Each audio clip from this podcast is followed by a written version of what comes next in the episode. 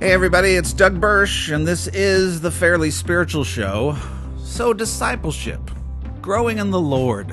How do you do that? Do you go off by yourself and spend time with God and then get real spiritual and then hang out with other people? Or, or maybe it's something you do with other people in community.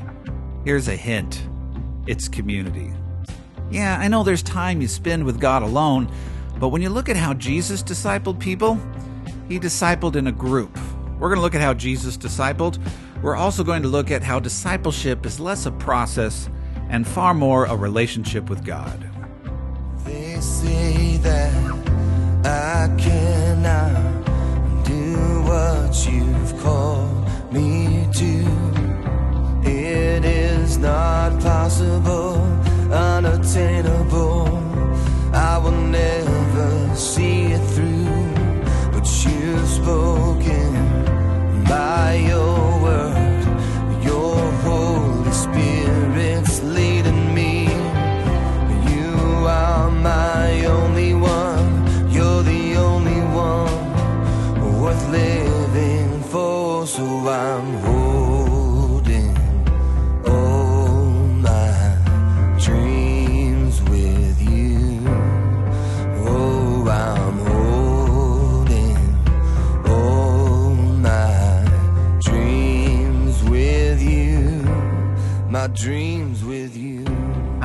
That song.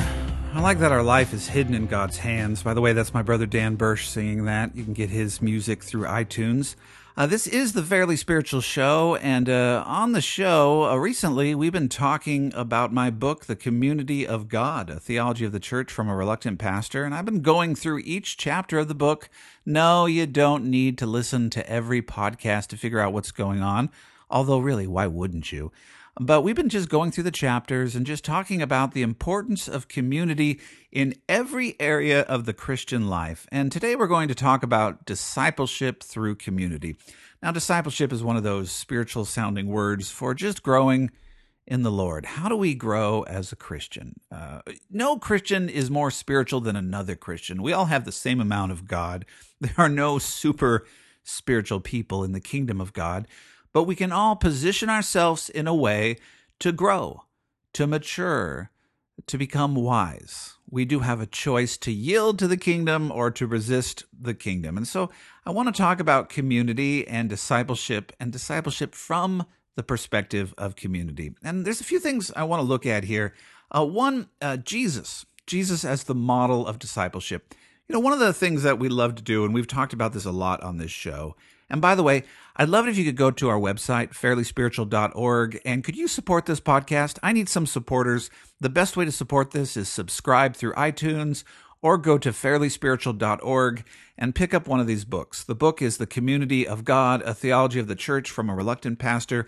If you could purchase the book or invite others to purchase the book uh, through Amazon or through the website, or to subscribe to the podcast, that would be tremendous. I'm trying to get the word out, trying to get the message out there, and you're my advocate. You are the one who's going to get this message out there. I would encourage you, if you're getting anything out of these podcasts, if you're excited about what's happening, if you appreciate the spirit of the dialogue, the way these shows are produced, the way these shows uh, are presented, then please share this with other people. Go to fairlyspiritual.org. Uh, you can find ways to share the show.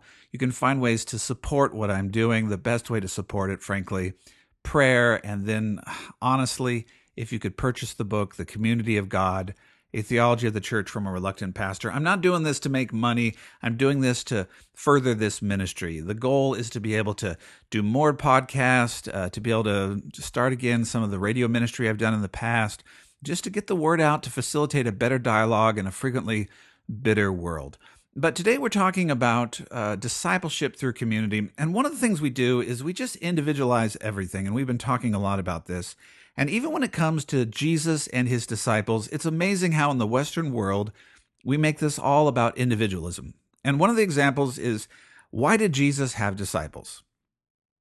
What's the reason for that? And sometimes the answer is like this Well, Jesus wanted to train people. And so, in order to train people, uh, he picked 12 disciples and then he trained those disciples to do what he did.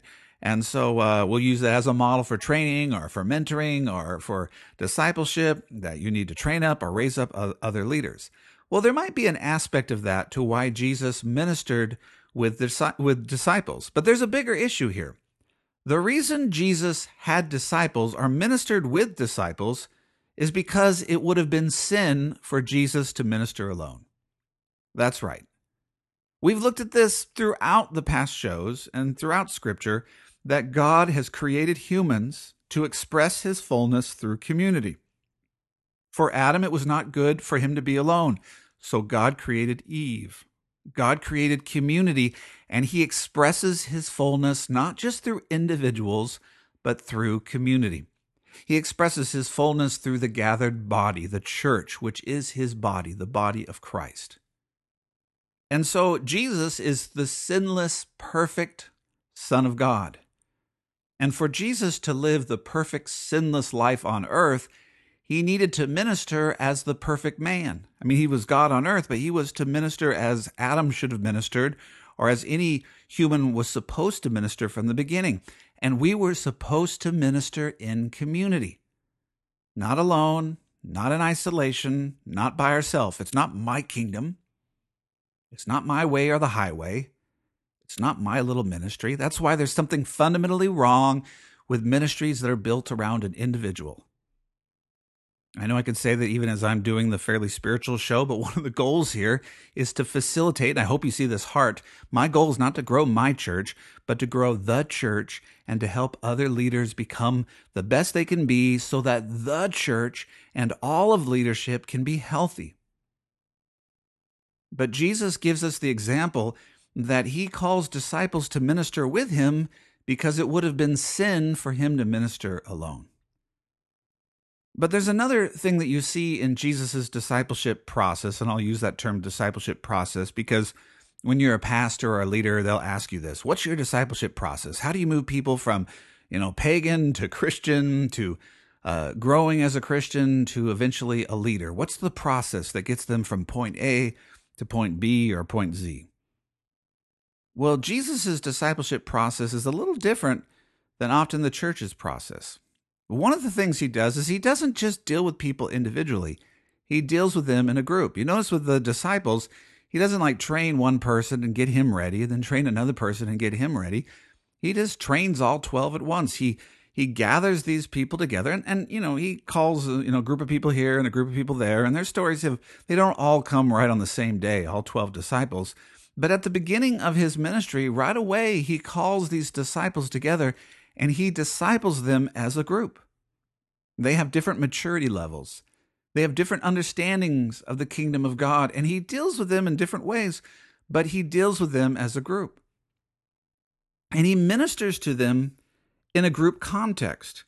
You even know he ministers with them individually in a group context is because we know the stories of how he individually deals with them because they're shared with a larger group. We have where he rebukes Peter, right? Peter says to Jesus, you know, may you never be crucified or may you never suffer and and what does Jesus do? Jesus rebukes him and says, Get behind me, Satan. But Jesus rebukes Peter not in private for his own personal discipleship, but Jesus rebukes Peter in public, in the community. And then he turns to the crowd and he shares a message about following him. And whoever's ashamed of me, I'll be ashamed of, him. He actually corrects and disciples Peter, not in isolation, not just Peter and Jesus on their own, walking the highways of life, you know, just me and Jesus in the footprint poster of life. Jesus does some really deep discipleship of Peter in community, in front of the disciples and in front of the crowd.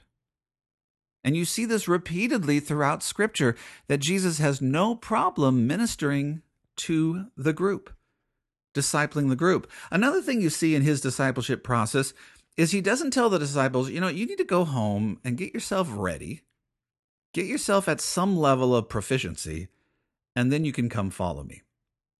No, he just says, right now, follow me. And this is one of the areas that I think in our church we need to really look at because we've created a third category. And, and I'm looking at uh, chapter 12 of the book the community of God, theology of the church from a reluctant pastor. And uh, I, I spent a bit of time talking about this But we have created a third category in our church. Not just our, I'm not talking about the church that I pastor, but in the church in general. We've created, there used to be just two categories. There was a category of follow Jesus or not follow Jesus. But we've created a third category. There's the follow Jesus, and then there's the not follow Jesus, and then there's the, well, I've given my life to Jesus, but I'm not just quite ready yet to really commit. That's the third category that we've created. The third category of, yeah, you know, Jesus is good and I've given my life to him, but I'm just not in that place where I'm ready to truly be a disciple. I'll just, I'm going to read something from the book. This is from, uh, let's say it's page 144. And uh, I just, I just want to read this to you because I really believe that the majority of Christians in many churches are in this category. This is 144 from the community of God. Our culture exhibits a connection problem we cannot solve simply through the creation and implementation of better discipleship pathways. When I look at Christ's model of discipleship, I see two categories. There are followers of Jesus and non followers of Jesus. Everything else is irrelevant. In our modern era, we have created a third category. And within that category, we have hundreds of subcategories. Today, we still have followers of Jesus and non followers of Jesus, but now we have a third group the quote, saved but not yet ready. The saved but not yet ready seem to be an ever growing group of believers who define themselves as saved by God, but not yet ready to serve and to follow Him. They are tomorrow disciples or someday disciples, believing that a day will come other than today when they will be willing and able to completely follow Christ and do the true work of the kingdom. Until that tomorrow comes, they are satisfied with being perpetually rescued, nurtured, fed, and taught by others. They are spectator Christians who believe the work of the kingdom is done by healthier, wiser, more mature disciples of Christ. Reluctant or resistant to completely following Christ, they speak of a future when they will finally surrender to the call of discipleship. They are disciples on hold, who see true discipleship as something they will fully embrace once their life is in order. Work slows down, the kids are older, the mortgage is paid, and they finally have time to focus on the things of God. They are give me just a little more Christians, looking for one more sermon, one more Bible study, one more program or friendship to solidify their faith and to provide them with the courage necessary to fully commit to following Jesus. In the New Testament era, there were only two categories of discipleship. You were either a follower or not a follower. There was simply no in between. Jesus did not ask the disciples to put their lives in order before they followed him. He did not tell them to prepare themselves a little more before they entered into the ministry of the kingdom. Instead, he called them to leave everything behind and to follow him. When I look at the church today and when I look at Christians today, so many of us are looking for that other category, believing that some other super spiritual person is going to be the one who takes that next step. But when we look at discipleship in Jesus' time, it was a willingness to come as you are, to abide with a community of other disciples that kind of don't really know what they're doing, to learn of Jesus, and to minister the kingdom and to learn as you go. Now, there were some who didn't go with Jesus, who wanted to go with Jesus, but he said, stay where you're at, and they stayed where they're at, and it was even more complicated for them, and they had to do their faith steps, and they had to minister the kingdom because their testimonies were so strong and powerful that there was no turning back as well. The reality is, in our culture, we have the luxury of hiding. They didn't have the luxury of hiding then. They didn't. Once you gave your life to Christ and you were baptized, you were part of the enemy's side.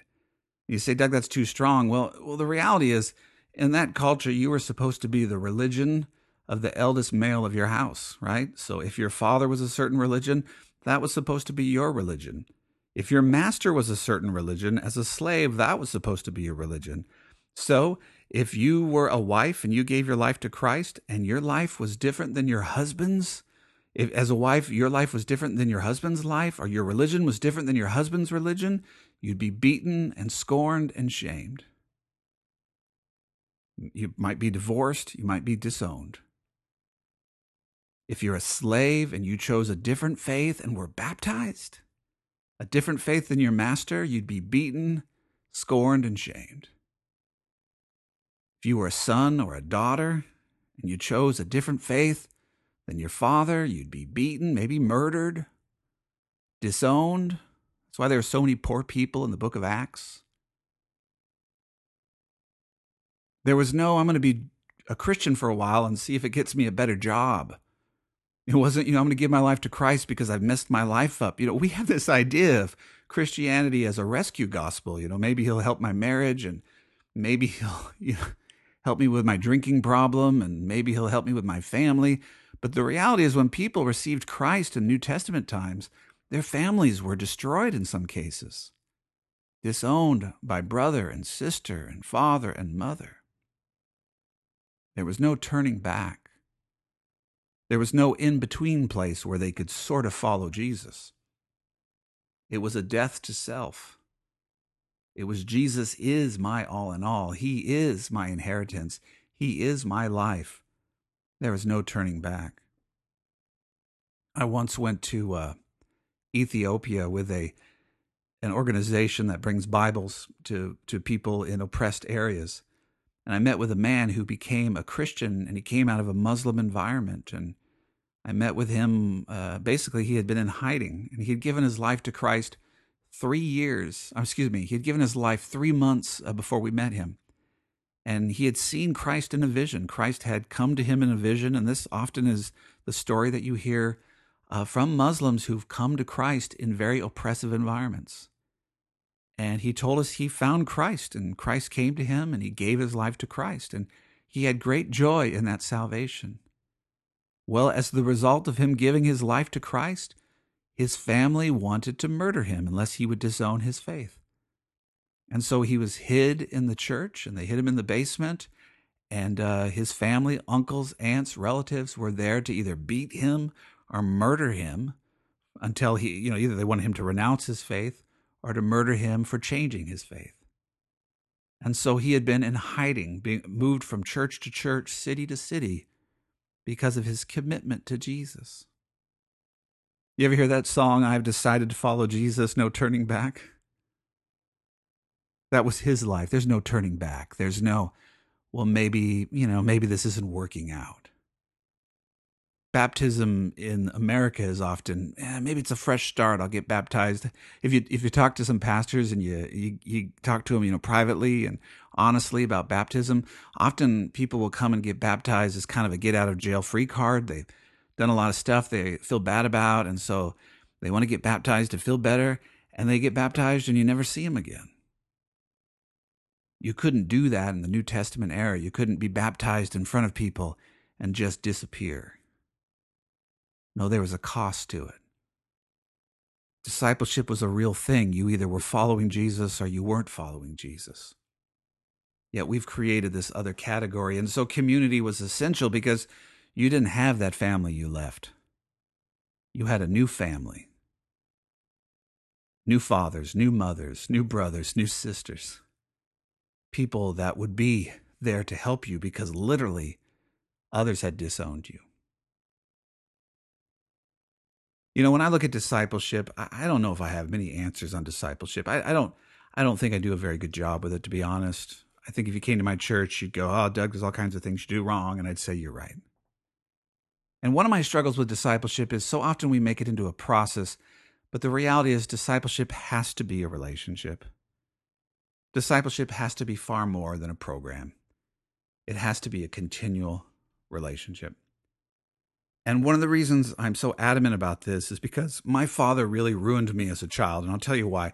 When I was a little kid, my dad would uh, take his hand and he'd cup behind my ear, my earlobe, and he'd kneel down or he'd lean against me or I'd be sitting on his lap and he'd whisper in my ear and he'd say, Doug, The Lord is always speaking to you. God is always speaking to you. And sometimes he'd say, You know, Doug, the Lord is always speaking words of kindness and goodness and love over you. Listen to him. Listen to the voice of God. And then usually he'd say something after that The Lord is always speaking to you. Listen to him and do what he says. He'd say things like, God is always speaking. Listen, do what he says. God is good. Listen to the voice of God. When my father gave me my first Bible, he handed me an outliner uh, and he said, uh, There's a lot of things you won't understand here. That's okay. Just read and listen for the voice of God. And anything you understand and anything that makes sense, underline it. God is speaking to you, and God is good. I was raised with that conviction and that belief. And I believe that because my dad and my mom were different than the people around me. We were raised in a home of love and grace and kindness. They were they were gentle. It was a home that wasn't full of a bunch of rules and regulations and laws. It was a, a home full of lots of hugs and love and kindness and goodness and gentleness and grace. I could hear my parents praying and interceding for us and and they were kind and loving. There was a different spirit in the home, and I knew that my God had a relationship with my father, and my father had a relationship with my God. And I knew that my mom had a relationship with God, and God had a relationship with my mom. And I wanted that. And so, as a young kid, I listened for the voice of God, and it radically influenced me. I remember in second grade, I think it was. I, it wasn't second grade. It was third grade. I remember getting in a fight in short recess. You know, we had two recesses, like a 10 minute long recess and a 30 minute long recess. And I remember getting in a fight with one of my friends, and, and clearly he was wrong. You know, I was right. And I was in a fight with him and I was upset. I wasn't going to talk to him for the whole recess, right? And so I'm off on my own and I'm upset. But then I just remember my father saying, listen for God's voice. And my dad wasn't like, listen for God's voice because God's angry or, you know, my dad never hit me. He didn't ground me. He didn't punish me. He loved me. He taught me to listen for God's voice. And I remember listening for God's voice. And God was so clear. He was, you need to apologize, Doug.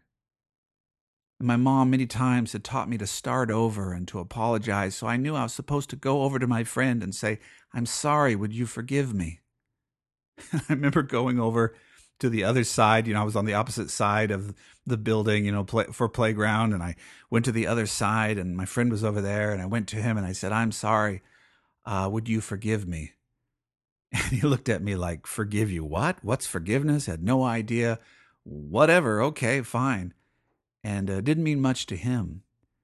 But it meant much to me. I was taught to hear the voice of God. And for me, growing up, and I'll just tell you this the home was always more sacred than church. Church confirmed what was happening in the home, but it was just one or two hours or, you know, three hours of the week.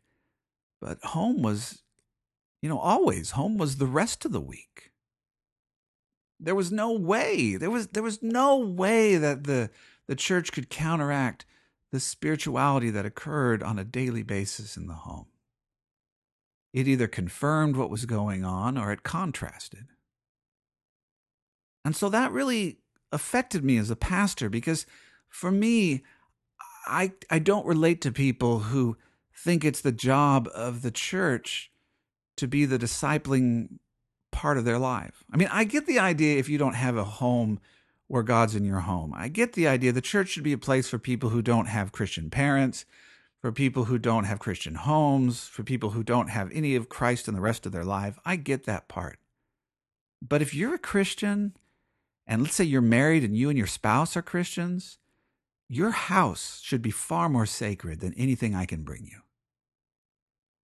And if literally the health of your kids is dependent upon whether or not I do a good enough Sunday school or children's church or youth group, we're in trouble. Because here's the reality the home was so sacred that I grew up in that youth group could have been terrible and they could not have dissuaded me from following Jesus. And the schools could have been corrupt, but they could not have dissuaded me from following Jesus. I didn't need prayer in the schools for me to know that prayer was real. And if you don't have something real in the home, it doesn't matter what you have that one hour in church. Now, can God overcome our ineptitudes? You bet. But I didn't want to build a church based on that. And that belief that, boy, for people to be discipled, you better have discipleship 101 and 201 and 301 and this process. Okay, this is what we'll do. And we'll make them take these classes and they'll memorize these scriptures and they'll do these things and they'll get these stars and they'll go. And to think that that is how people are discipled, I guess. But for me, discipleship was that personal relationship with Jesus led by the Holy Spirit that occurred every day and every hour of my life. And that's what I want to facilitate when people gather together in the church. Yes, do we want to encourage each other? Do we want to teach? Do we want to provide opportunities where the community of God gathers and we strengthen one another and encourage one another and pray for one another and find ways to release each other in our gifts but that whole concept that we'll create a math and a process and we'll just you know we'll get this all figured out and we'll move them from this step to that step and they'll they'll become these these mature christians I don't know if I buy that. In fact, I have been around churches with elaborate discipleship processes, and people go through those processes, and I don't necessarily see transformed lives. I see churchy people, but I don't necessarily see people who demonstrate the fruit of the Spirit any more than other people. In fact, when I look at our world, I don't necessarily see uh, Christians who look that much different than the rest of the world in how we approach the world and how we communicate to one another and how we operate and interact online.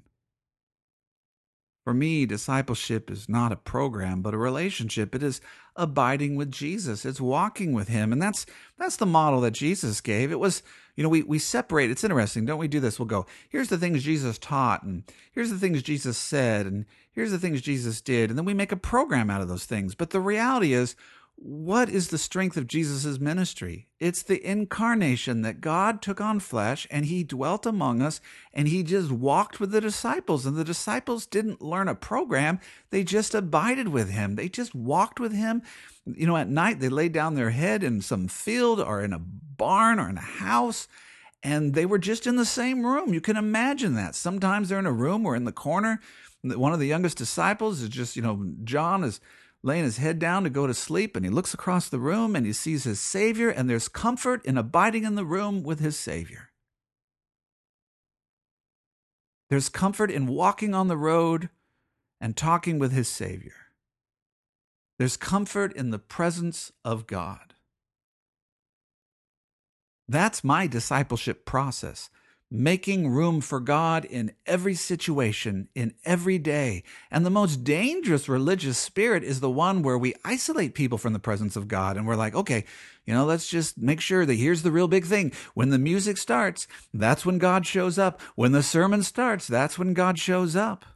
That distances people from God. When we start doing the really spiritual stuff, that's when God shows up. The reality is, when I wake up on Sunday morning, God is just as much present and alive and active as He is when I start preaching. Now, when we gather together and we all unite in worshiping God, there's power as a unified body as we connect and worship worship God. But God is just as much present in every activity of the life of my life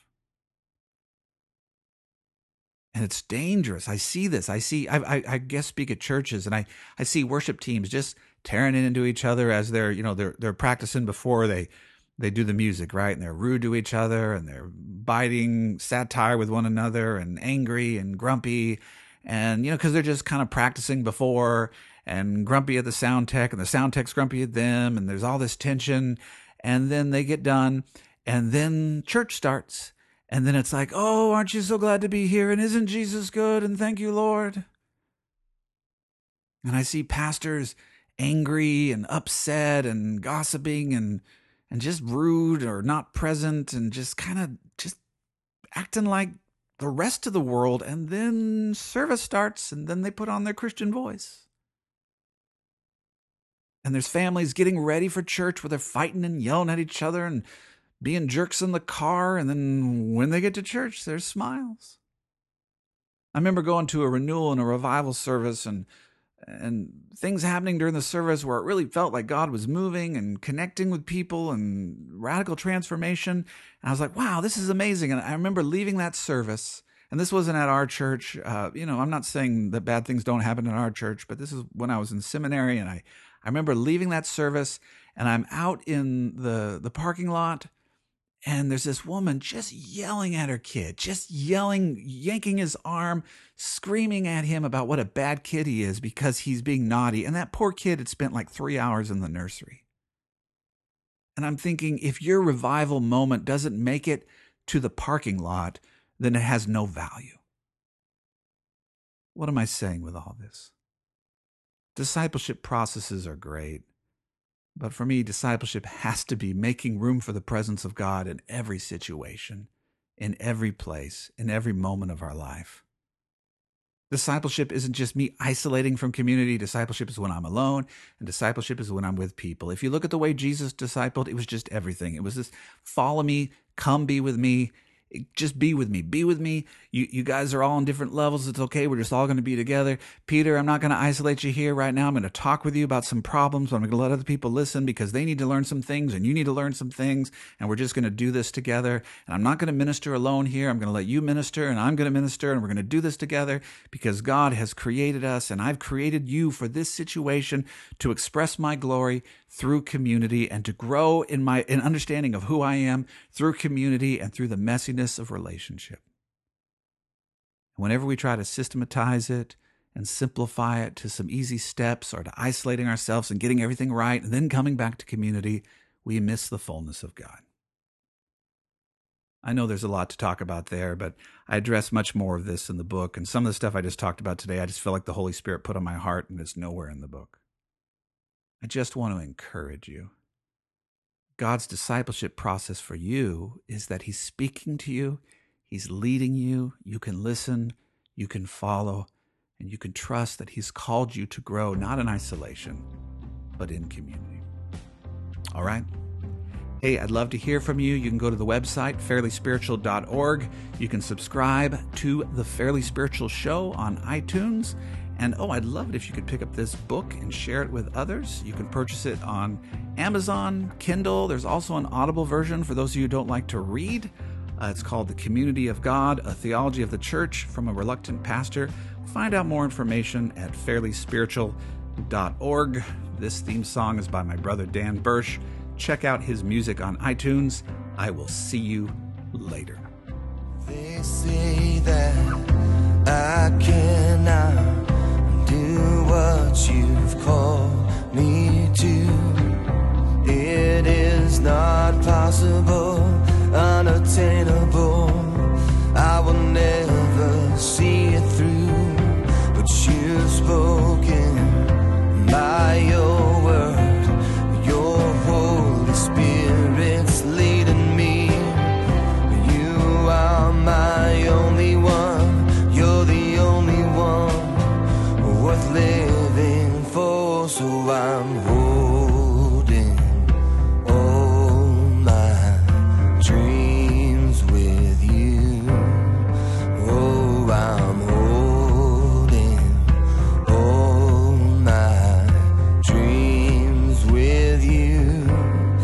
dreams